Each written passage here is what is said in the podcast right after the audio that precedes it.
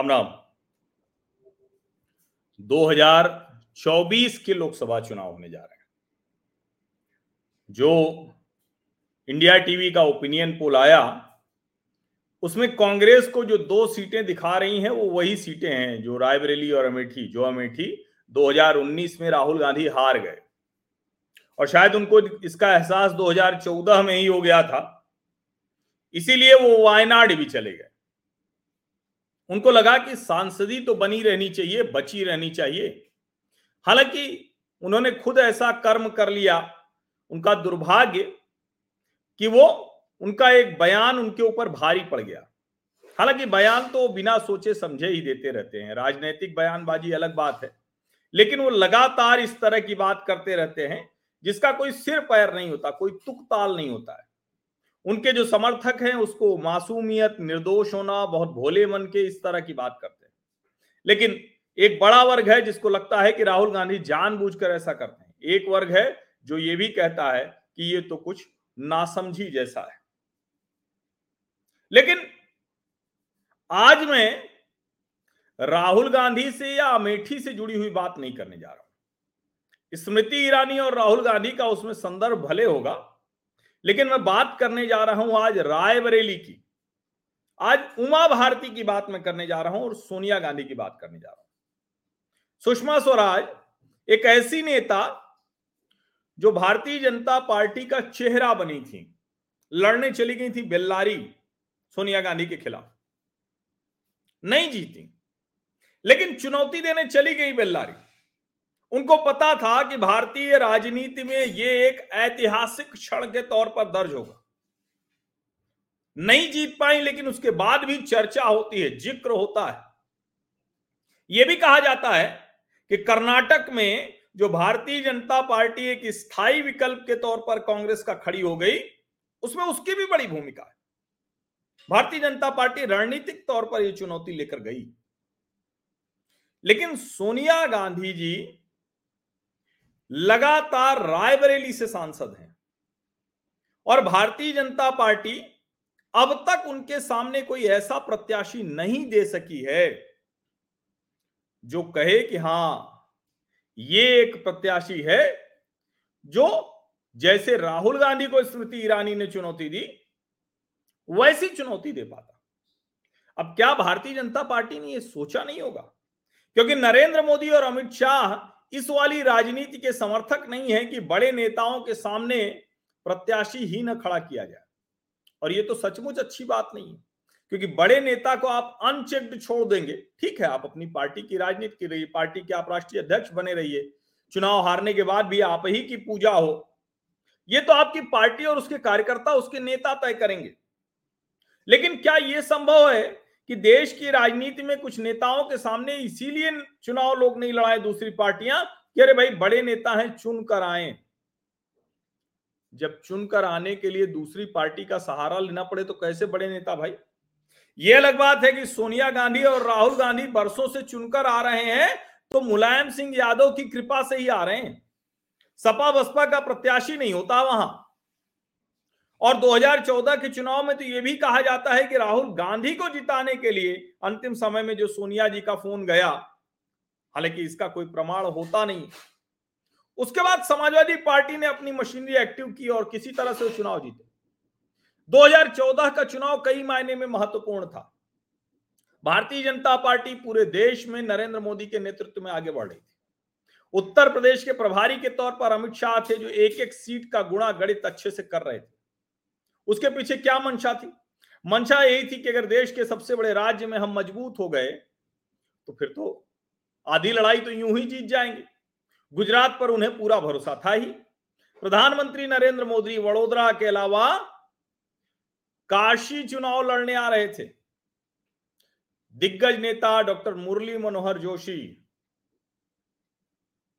उनको कॉन्स्टिट्युएंसी बदलनी पड़ी थी। उनको दूसरी जगह जाना पड़ा। और ये अपने आप में एक कहें कि भारतीय जनता पार्टी को उस रणनीति को दिखा रहा था।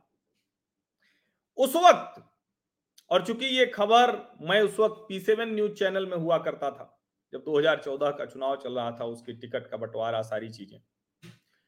तो भारतीय जनता पार्टी का जो पार्लियामेंट्री बोर्ड होता है, संसदीय दल जो होता है संसदीय समिति। उसमें जो पार्लियामेंट्री बोर्ड में जो बैठक हुई तो उसमें रायबरेली और अमेठी के लिए दो नाम आए। अमेठी के लिए स्मृति ईरानी और स्मृति ईरानी ने सहर्ष उसको स्वीकार कर लिया। रायबरेली के लिए नाम आया उमा भारती का। कहा गया कि ये वो नेता हैं, वो दिग्गज नेता हैं जो उत्तर प्रदेश और मध्य प्रदेश की राजनीति में बहुत प्रभावी हैं। वही उमा भारती थी, जिन्होंने दिग्विजय सिंह के राज को पूरी तरह से खत्म कर दिया था। वो तो एक उनके ऊपर हुबली का एक मामला हुआ, पुराना मामला, जिसकी वजह से उनकी मुख्यमंत्री की कुर्सी चली गई, नहीं तो वही रहती मुख्यमंत्री।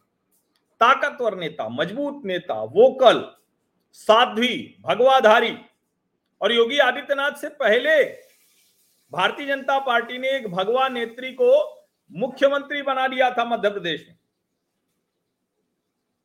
उमा भारती, उसके बाद नाराज़ हुई, उनका आडवाणी जी से झगड़े वाला वीडियो वायरल हुआ, बहुत सी चीज़ें हुई, फिर अपनी पार्टी बनाई। खजुराहो से वो सांसद कई बार रही, पहला चुनाव हार गई थी, लेकिन उसके बाद लगातार जीती।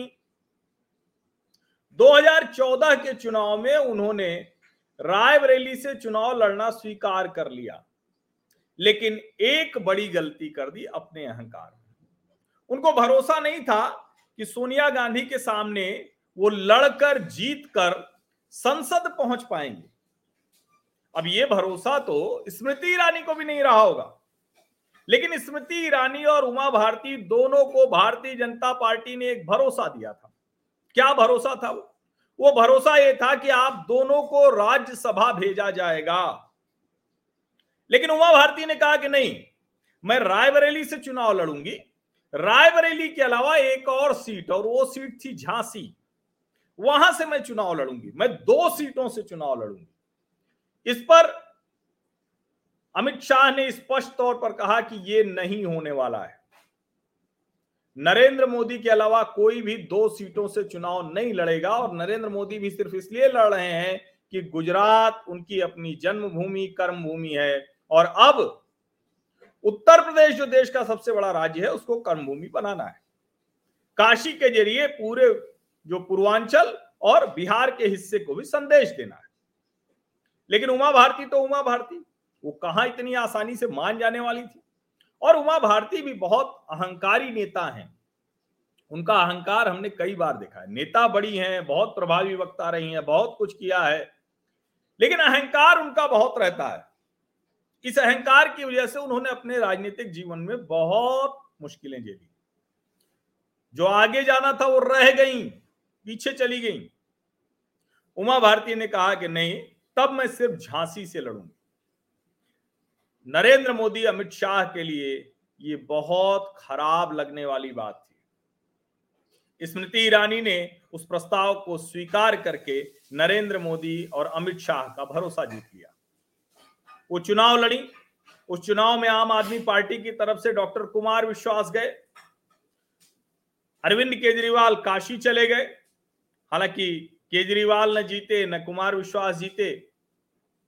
लेकिन कुमार विश्वास हारे तो बोरिया बिस्तर समेट के लौट आए। पलट कर नहीं गए अमेठी। हालाँकि बाद में उनका आम आदमी पार्टी से भी मोह भंग हो गया। लेकिन सवाल तो ये था, इतने बड़े जन कवि हैं, इतने बड़े नेता हैं, और अगर उनको लगता, उनके अंदर साहस होता तो एक क्षेत्र तो बना सकते थे ना भाई। लेकिन वो लौट आए। स्मृति ईरानी डटी रही और 2019 में चुनाव राहुल जी को हरा दिया। मंत्री पहले भी थी स्मृति ईरानी, मानव संसाधन मंत्री थी, अभी भी मंत्री हैं, महिला बाल विकास उन्हीं के पास है। अभी भी कांग्रेसियों के निशाने पर वही रहती हैं। और सबके बाद स्मृति ईरानी इस सरकार का एक चमकता चेहरा रही। उनके पास मंत्रालय, चाहे टेक्सटाइल हो एच हो, या फिर चाइल्ड एंड वुमेन डेवलपमेंट हो, कोई भी हो। इसका मतलब समझ रहे हैं? किसी वक्त पर आप कैसे निर्णय लेते हैं, उससे आपका आगे का भविष्य तय होता है। सामान्य जीवन में भी, राजनीति में भी, उमा भारती गायब हो गई। और भारतीय जनता पार्टी ने तय किया कि उनको 2019 में टिकट नहीं देना है। उन्होंने अपने से कहा कि नहीं, हमने तो खुद ही कह दिया कि अब हमें नहीं चाहिए। 2017 में उनका मंत्री पद भी चला गया। उसके बाद वो गंगा यात्रा, गंगा ठीक करने के लिए बहुत से काम उन्होंने कहे, किए। ये अलग बात है कि कोई प्रभावी भूमिका उनकी नहीं रह गई। अगर सोनिया गांधी जी के खिलाफ रायबरेली में 2014 में वो चुनाव लड़ी होती तो भले चुनाव हार जाती, लेकिन उमा भारती 2014 की मोदी सरकार का सबसे प्रभावशाली चेहरा होती। और सीधे सोनिया गांधी से लड़ने की वजह से वो बहुत महत्वपूर्ण भूमिका में होती। 2019 में चुनाव हो सकता है, जीत भी जाती, हो सकता है, न जीतती। जो सोनिया गांधी 2014 में साढ़े तीन लाख मतों के अंतर से जीतती हैं। 2019 में वो एक डेढ़ लाख रह जाता है। डेढ़ लाख के आसपास। और 2014 में जिस झांसी सीट से उमा भारती लड़ी थी, उस सीट पर भी जो उमा भारती का अंतर था, वो था एक लाख नब्बे हज़ार चार सौ सड़सठ। एक लाख नब्बे हज़ार चार सौ सड़सठ मतों के अंतर से जीती थी उमा भारती। और जब उमा भारती की जगह उसी झांसी सीट से अनुराग शर्मा को टिकट दिया गया, अब ये बड़ा महत्वपूर्ण है, ये सबको ध्यान में रहना चाहिए। तो अनुराग शर्मा की जीत का अंतर था तीन लाख पैंसठ हज़ार छ सौ तिरासी। अब ये अपने आप में बहुत सी चीज़ें कह देता है। और मुझे लगता है राजनीति करने वालों को जो धैर्य क्योंकि उमा भारती जी में धैर्य की बड़ी कमी थी, और उस एक वजह से भारतीय राजनीति का जो चमकता सितारा हो सकता था, वो पूरी तरह से गायब हो गया। और इस सब में दो ही चीज़, अहंकार और धैर्य। जिन जिन लोगों ने अपने अहंकार को थोड़ा काबू में रखकर धैर्य के साथ काम किया, वो आज भी चमक रहे हैं, भले वो अटल आडवाणी वाली भाजपा रही हो, जोशी वाली भाजपा रही हो, या फिर आज मोदी शाह वाली भाजपा रही हो। राजनीति इसी तरह से चलती है। और 2024 के पहले मैं इसीलिए बता रहा हूँ कि रायबरेली और अमेठी दोनों फिर से जीतने की पूरी कोशिश, वो मोदी शाह करना चाहते हैं। ये समझिए इसको। बहुत बहुत धन्यवाद आप सभी लोगों का इस चर्चा में जुड़ने के लिए। ये कहानी ज़रूरी थी, आप सबको सुनना ज़रूरी था। और मुझे ध्यान में तो इंडिया टीवी के ओपिनियन पोल के दौरान आया तो मुझे लगा कि कहानी और मैं आपको बता दूँ कि मैं अकेला रिपोर्टर था। हालाँकि मैं पी सेवन में बिज़नेस एडिटर था, लेकिन चूँकि पॉलिटिकल खबरें तो सब आती ही थी। तो सिर्फ़ मेरे पास ये जानकारी थी और उस चैनल को चूँकि वो जिसको कहें कि जो बड़े चैनलों में शामिल था, उसमें वो नहीं था। इस वजह से उसकी चर्चा नहीं हुई। लेकिन मैं अकेला था जिसने ये खबर ब्रेक की थी कि स्मृति ईरानी अमेठी और उमा भारती रायबरेली से चुनाव लड़ेंगी। हालाँकि जो रायबरेली से चुनाव लड़ेंगी वाली खबर थी, उसको उसी मीटिंग में उमा भारती जी ने खारिज कर दिया, जिसकी वजह से वो इतिहास बन ये जानना बहुत ज़रूरी है। और यूँ ही नहीं, भारतीय जनता पार्टी 2014 और 2019 में इतनी बड़ी सफलता हासिल कर लेती है। 24 में उसको वो दोहराना चाहती है। अब दोहराना नहीं, उसको तेहराना कहेंगे, यानी फिर से दोहराना चाहती है। बहुत बहुत धन्यवाद। सब्सक्राइब ज़रूर कर लीजिए, नोटिफिकेशन वाली घंटी दबा दीजिए, लाइक का बटन दबाइए और व्हाट्सएप पर ज़रूर साझा कीजिए, एट मीडिया हर्ष लिख के सोशल मीडिया मंचों पर। बहुत बहुत धन्यवाद।